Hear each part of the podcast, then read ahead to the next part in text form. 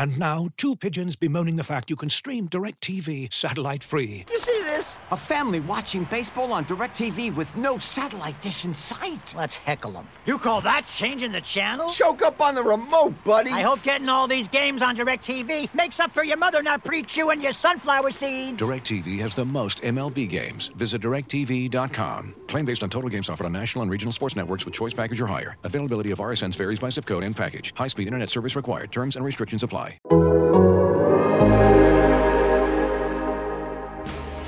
High in the air. Brito back at the wall. Adios! Pelota! That's the type of manager that I'd like to be, which is the same every day. They know what they're going to get. They're going to get energy, they're going to get accountability, they're going to get structure, and they're going to get support. And I'm going to bring those things to the dugout in the clubhouse regularly. It takes hard work uh, and it takes humility, taking one step forward at a time, making one good baseball move after another. And I really feel like that's how we're going to get where we hope and intend to go.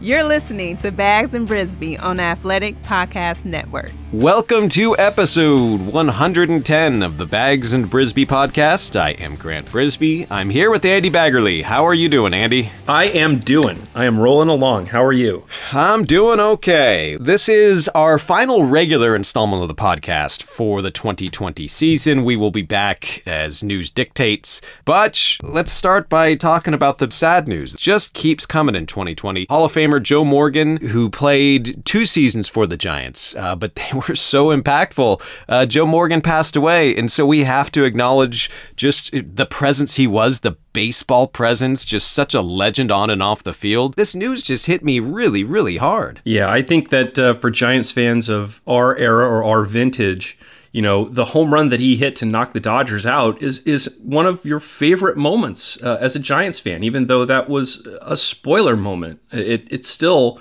just says so much about sort of the DNA of a Giants fan that that was such an iconic memory. And of course, he's from Castlemont High. He moved to the Bay Area from Texas when he was young, and and I think we tend to forget about his East Bay roots and his Oakland roots, and and you know because of everything that happened afterwards, and, and you think about Ricky, and you think about all the other Bay Area legends, you kind of forget that you know probably the greatest second baseman in Major League history uh, is a Castlemont High kid as well, and you know one reason it hit me pretty hard, I think, is because you know, we were all looking for things to write about when there was no sports going on in, in March and April and, and May. And I was looking for things that I could, you know, 25th anniversary of this or the 30th anniversary of that. And one thing I stumbled upon was Sunday Night Baseball, ESPN Sunday Night Baseball started up 30 years ago. And I wrote something talking to Jon Miller, who, who put me in touch with Joe Morgan, about their relationship as, as broadcasters together on the same broadcast every Sunday for 20 years. Aside from Pat Summerall and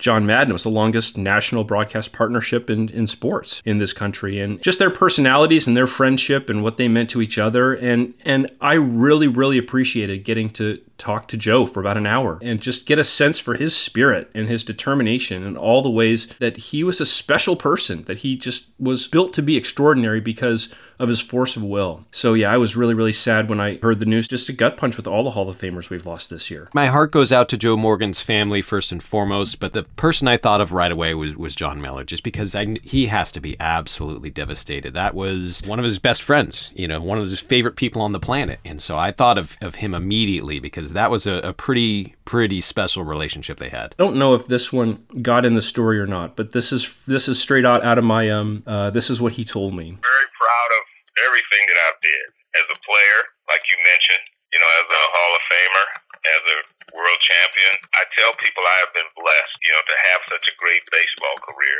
and then to have, you know, the career in broadcasting. Especially when I was five foot five, 150 pounds, and they're saying you're too small. And for all this to have happened to me, I am just blessed. If I had to choose one thing, it would be being a Major League Baseball player. You know, I didn't set out to make the Hall of Fame. I just set out to be a Major League Baseball player, and to accomplish that, and then to accomplish, uh, you know, the broadcast thing, because I won two Emmy awards.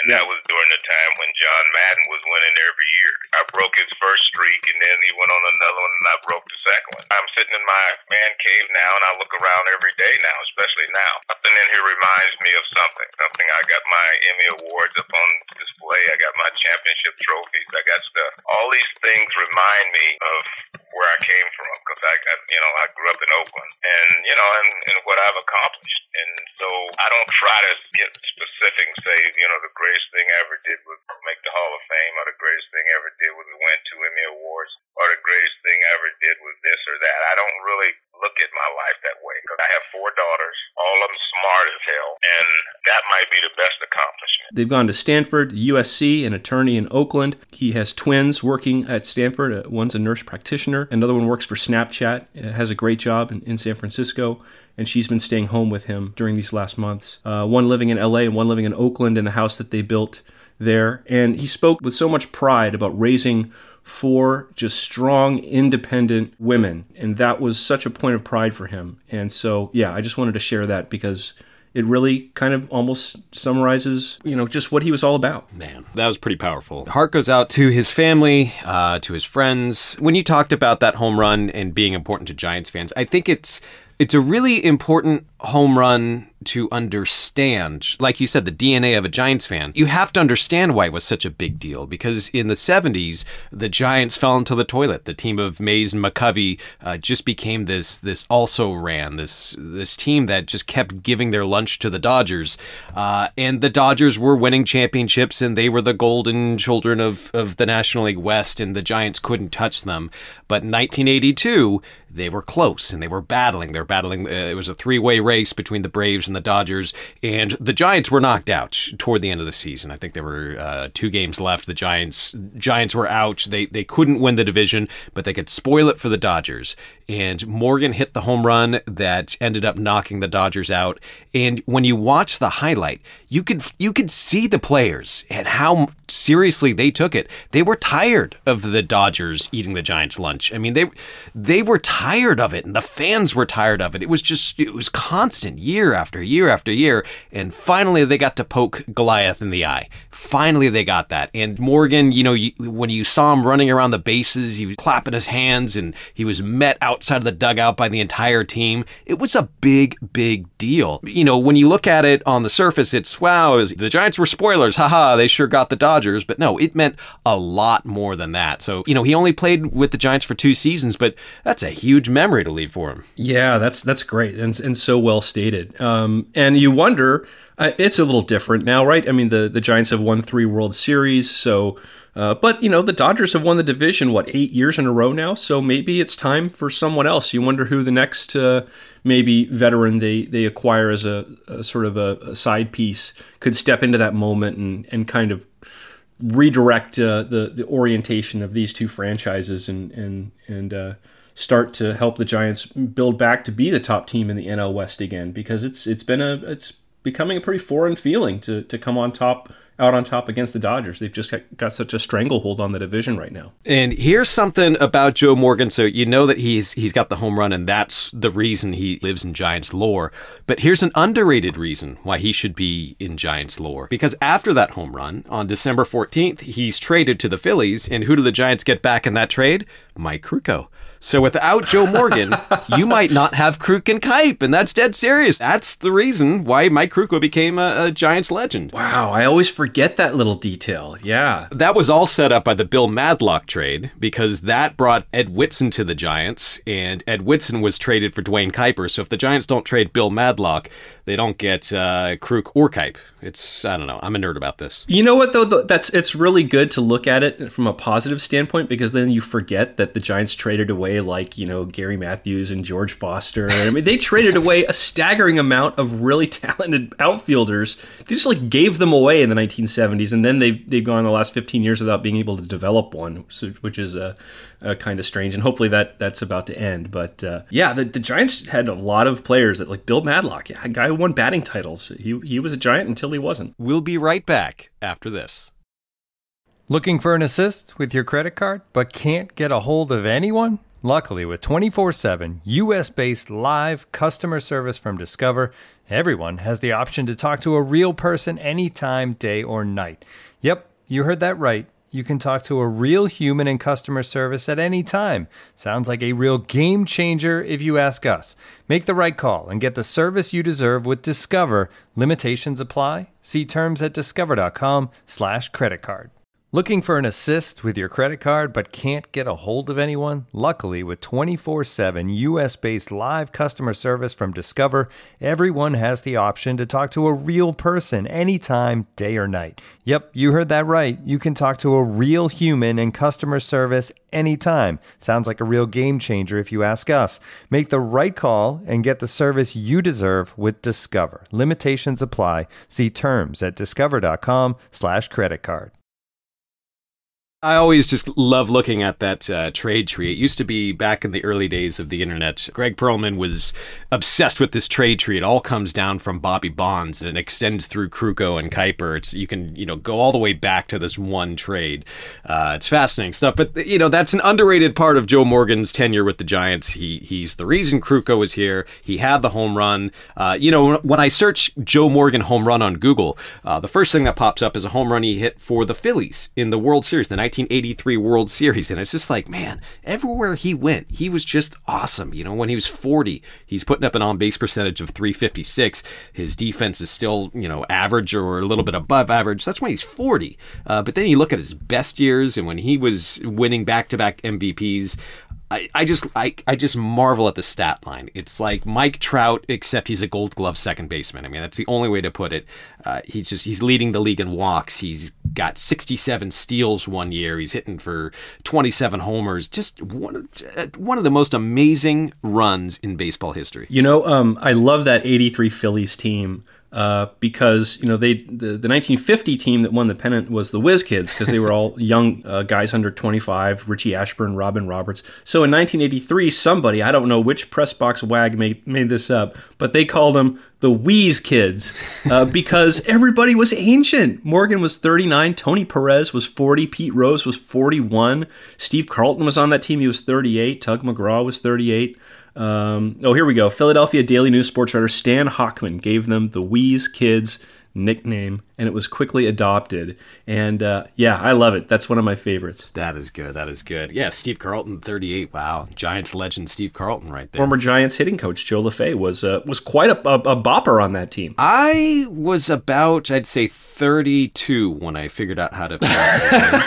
yeah, I mean, the, baseball makes it tough on you because there was also a Jim Lefebvre, you know, who was a manager for the uh, what Cubs and, and Seattle Mariners. He played for the Dodgers, so you had a LaFay and a Lefebvre, and they're spelled pretty much the same way. So is that it? Yeah, I think that's what, how how it got in your brain. Oh my gosh, that makes me feel so much better because that was like a Berenstein Bears thing, or like a the Mandela effect. I was thinking, I know that this guy's name wasn't LaFay the whole time I was growing up. I just know it, but I'm gonna shut up because clearly I'm wrong.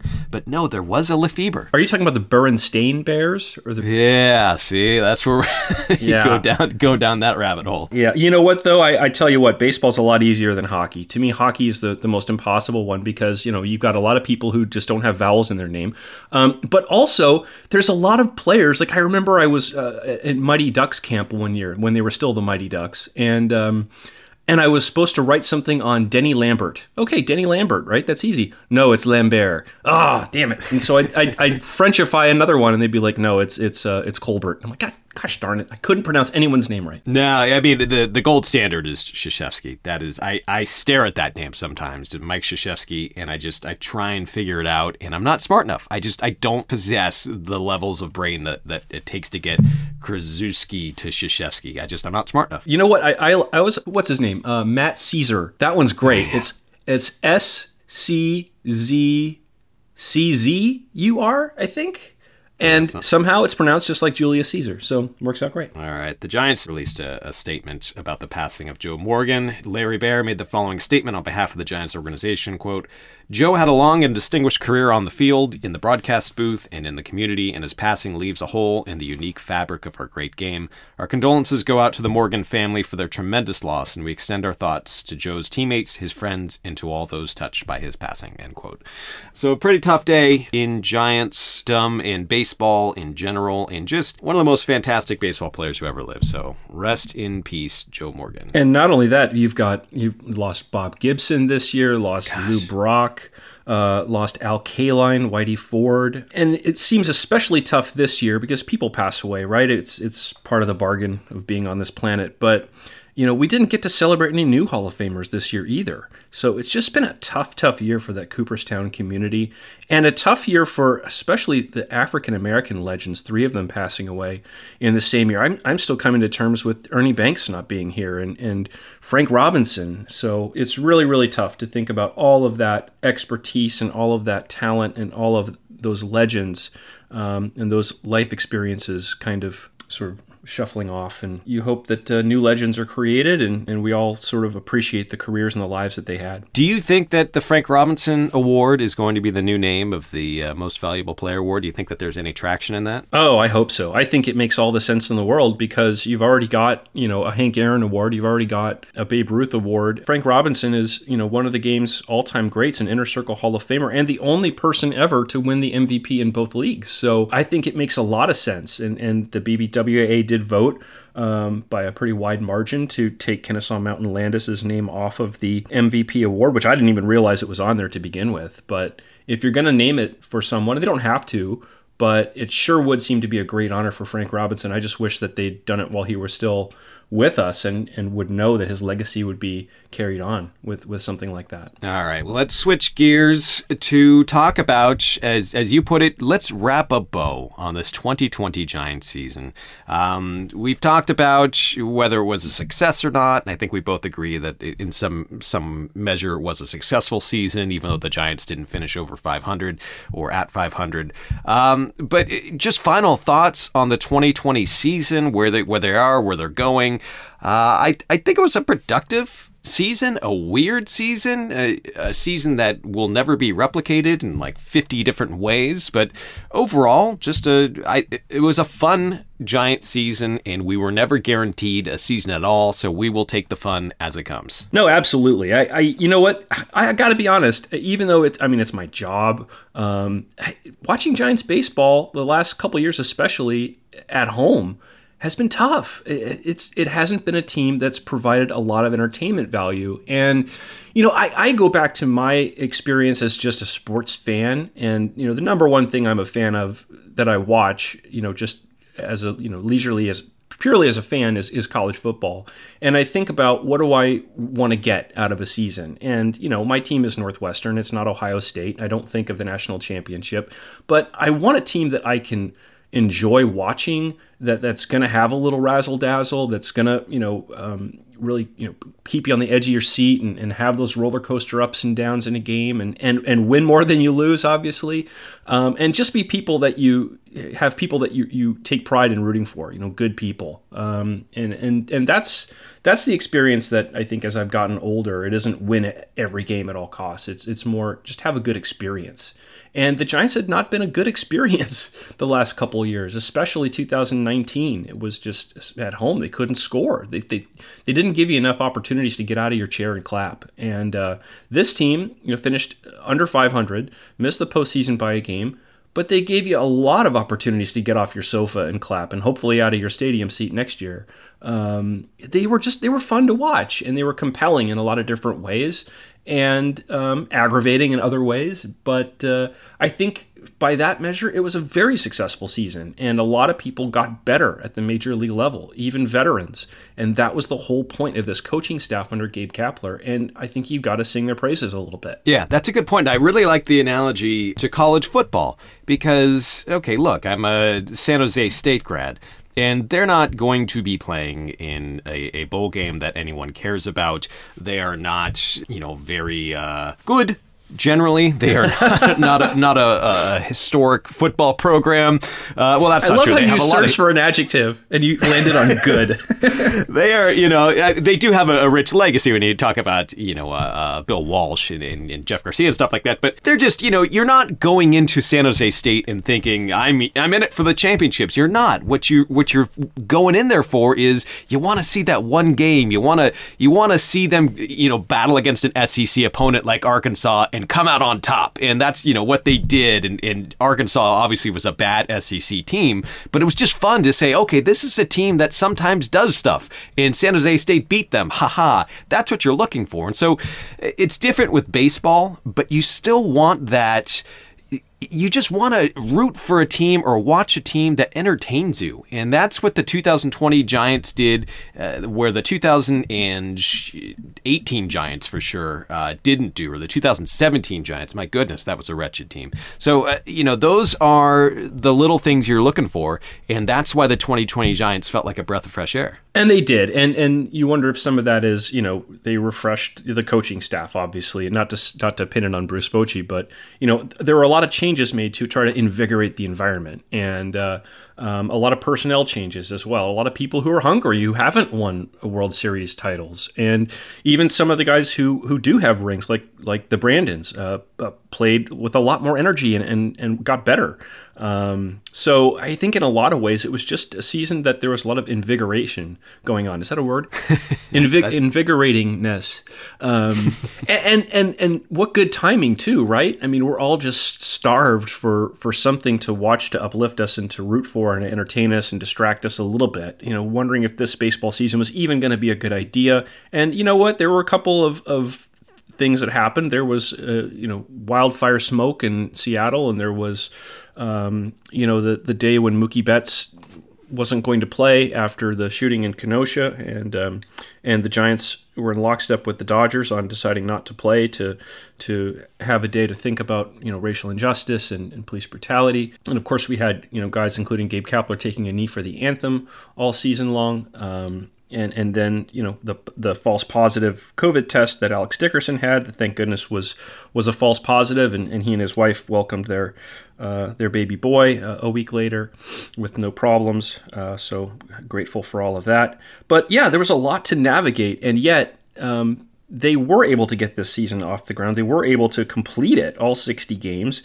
and they provided a lot of entertainment value at a time when I think a lot of people were looking for it and needed it. And so, what, how you know, obviously they really, really would have liked to have win won one more game and taken their cracks against the Dodgers in a first round series, but um, you know, I, I, I still think you can't you can't call the season a failure because they just came up short. When I think back to the 2019 season, I generally have positive feelings of the 2019 season. It was more fun than expected. They were contending uh, through the trade deadline. They had a rough August, but that was an exciting team. But an underrated component of that team's misery was that the players who struggled were the familiar faces, the players who were just recently good, like right over there. You know, in 2016, the Giants are are really good in the first half of the season. It's because Brandon Crawford and Brandon Belt and Buster Posey and Joe Panik.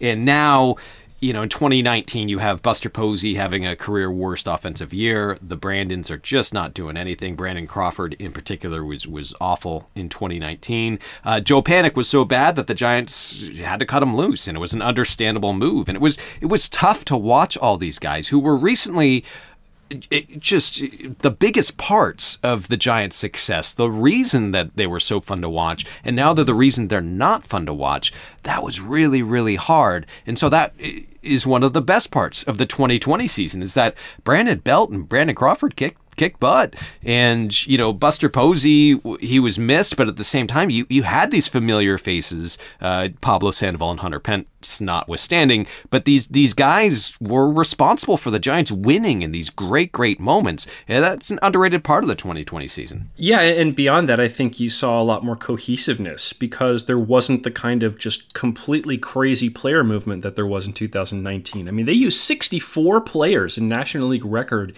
and it was a tough tough thing to cover because you didn't know if you needed to even introduce yourself to the next new face in the clubhouse because they could be gone the next day, like Aaron Altherr was.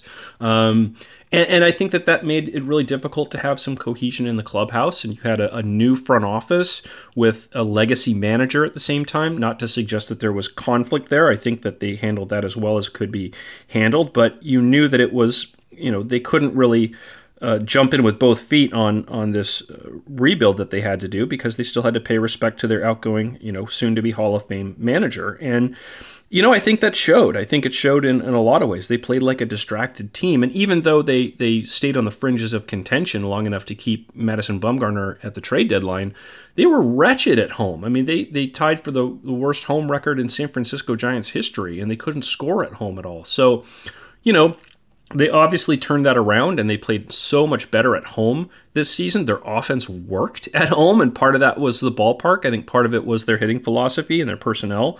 Um, and it just sort of all of that gives you a little bit more promise that this is going to be a team that can win at home again because that's going to be a, a, huge a huge dynamic uh, as they attempt to compete with you know a Dodgers team that's not going to get any worse and a Padres team that is uh, ascendant. Yeah, that's absolutely that's absolutely true. And the the way that the Giants were relevant in 2020, like you said, it gives you hope for the future, and, and you can count the ways where it's uh, it's not Mike Yastrzemski and Donovan Solano not just like giving their gains back or treading water, but they got better. You know, they got better. It seems sustainable. The the Brandons, the way that the Giants were able to fix them and sort of get them back on track, that augurs well for the future. It, just every sign about the offense makes you think, okay, they can do this again or they can figure it out.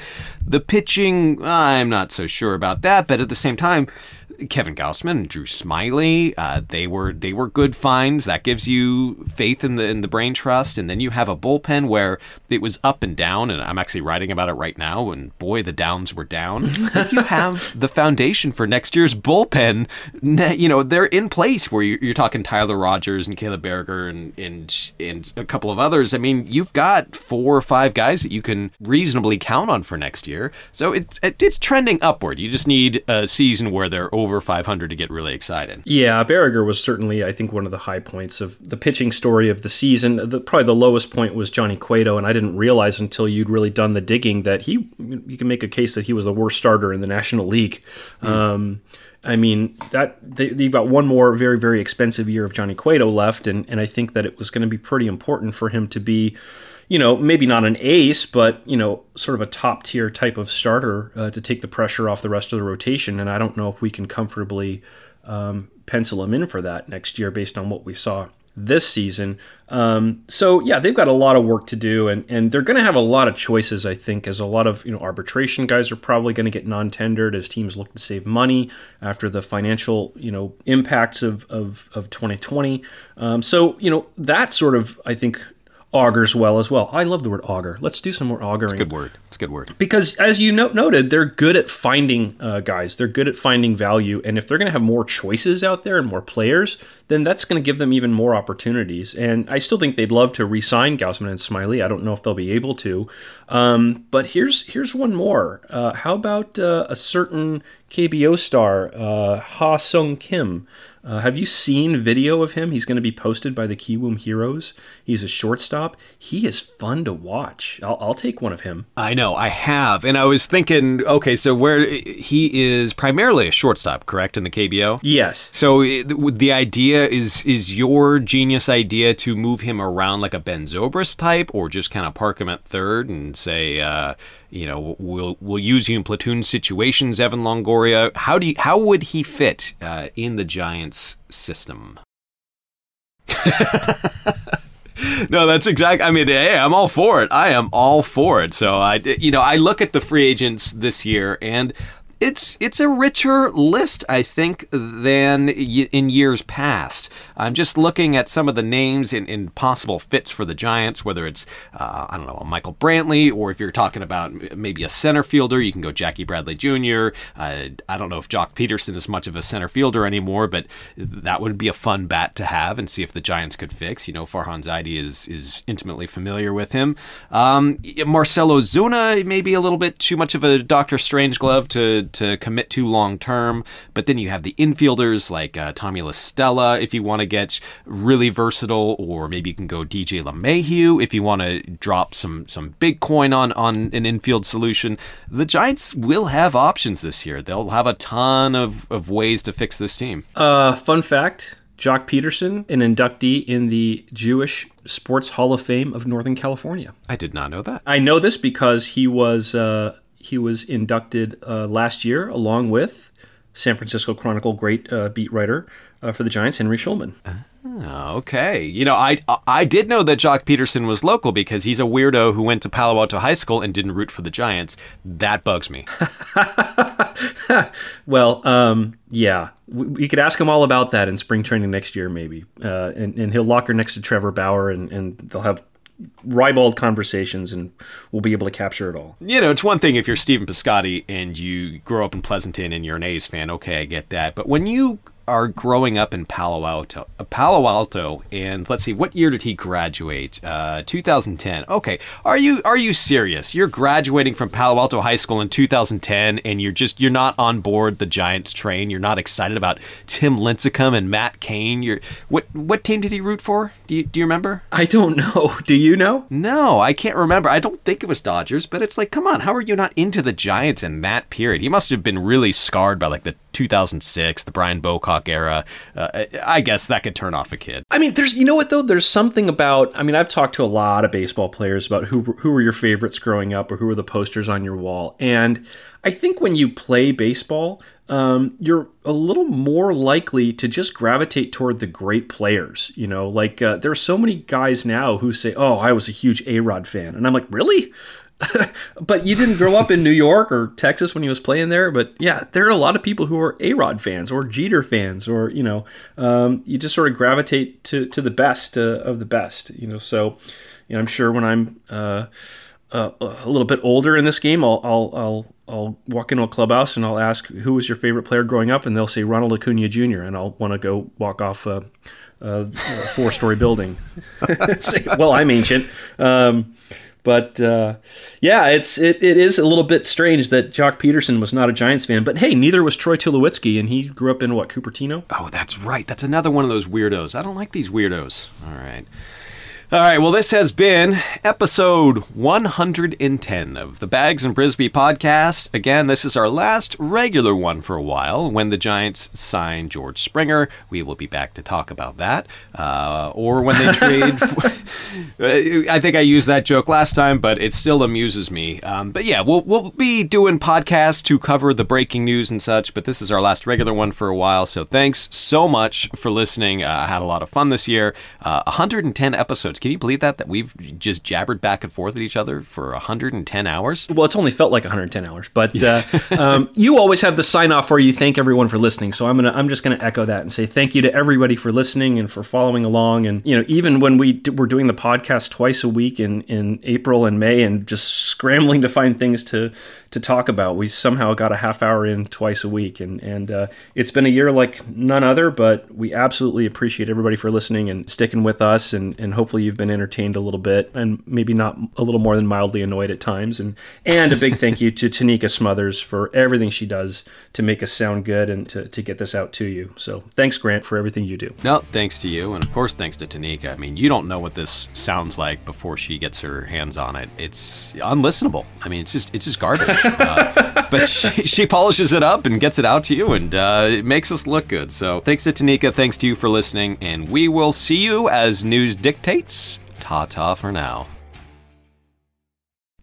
As you've probably heard by now, we've teamed up with BetMGM this season. We'll be using BetMGM lines to make all of our picks, and we'll have special offers for our listeners each week. If you haven't signed up for BetMGM yet, use bonus code The Athletic, and you'll get a one-year subscription to The Athletic plus up to a $1,500 first bet offer on your first wager with BetMGM. Here's how it works.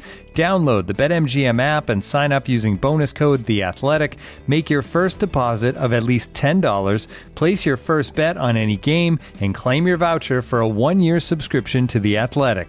See BetMGM.com for terms. U.S. promotional offers not available in D.C., Mississippi, New York, Nevada, Ontario, or Puerto Rico. Gambling problem? Call 1-800-GAMBLER. Available in the U.S. Call 877-8-HOPE-NY or text HOPE-NY 467-369 in New York. Call 1-800-NEXT-STEP in Arizona. 1-800-327-5050 in Massachusetts. 1-800-BETS-OFF in Iowa. 1-800-270-7117 for confidential help in Michigan. 1-800-981-0023 in Puerto Rico. First bet offer for new customers only in partnership with Kansas Crossing Casino and Hotel.